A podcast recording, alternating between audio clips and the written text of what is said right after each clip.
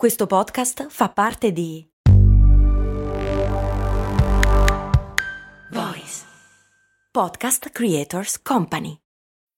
This episode is brought to you by Bumble. So, you want to find someone you're compatible with, specifically someone who's ready for a serious connection, totally open to having kids in the future, is a tall, rock climbing Libra, and loves rom coms with vegan pizzas on Tuesdays just as much as you do. Bumble knows that you know exactly what's right for you. So, whatever it is you're looking for, Bumble's features can help you find it. Date now on Bumble. I giapponesi prima di mangiare e bere dicono itadakimasu. Spesso è tradotto in italiano come buon appetito, ma in realtà il significato è diverso. Lo vediamo oggi, in questa puntata. Ciao, sono Stefania, Productivity Coach e founder di Simple Tiny Shifts, il metodo dei piccoli semplici cambiamenti per smettere di procrastinare. Ti do il benvenuto al mio podcast, Valorizza il tuo tempo.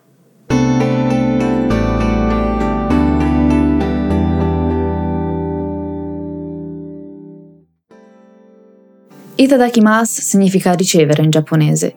Mangiare vuol dire ricevere la vita di altri esseri viventi attraverso il cibo che mangiamo, ricevere il pasto da chi lo ha preparato per noi.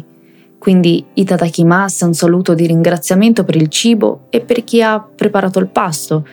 È in realtà un gesto di gratitudine che si estende alla natura, alla terra, alle persone che hanno lavorato per portare il cibo in tavola, a tutta la filiera. Trovo che sia un momento di consapevolezza importante. Essere grati per il cibo, per qualcosa di così fondamentale per noi, che però non è scontato. Avere il cibo in tavola ogni giorno è una fortuna. Quante volte lo diamo per scontato? Itadakimasu non è rivolta agli altri, ma è più rivolta a se stessi. Infatti è la forma cortese del verbo itadaku, che tra le altre cose significa ricevere quindi, detto prima di un pasto, si riconosce il gesto di riceverlo e la sua importanza. Quando vado a casa di mia madre, lei cucina per me, cucina per tutti. È una grande cuoca, lo fa con amore ed è bravissima. Ogni volta a fine pasto la ringrazio. Un giorno mi ha detto: Perché mi ringrazi? Non devi ringraziarmi.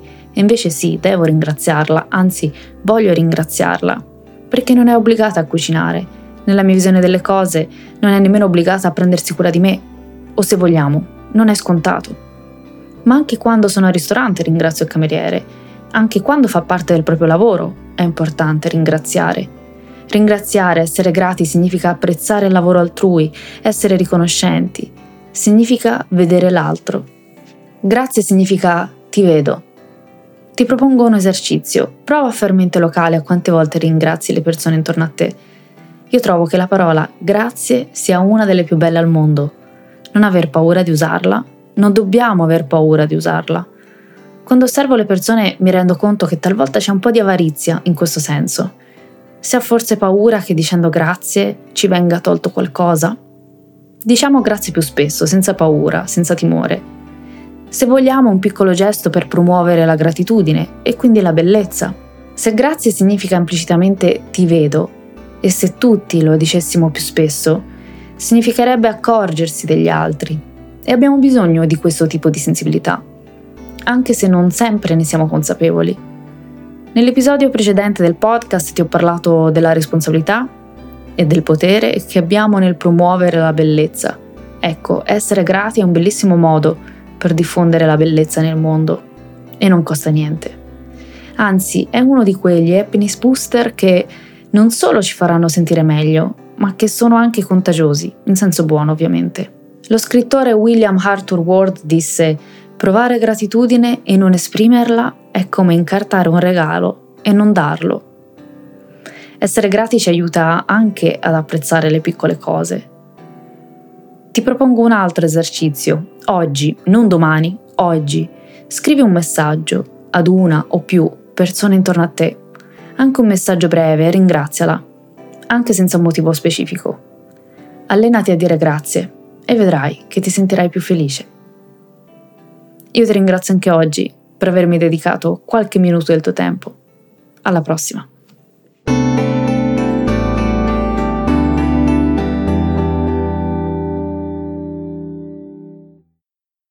Ciao, sono Arianna di Voice e oggi ti consiglio di ascoltare Hai mai finto un orgasmo?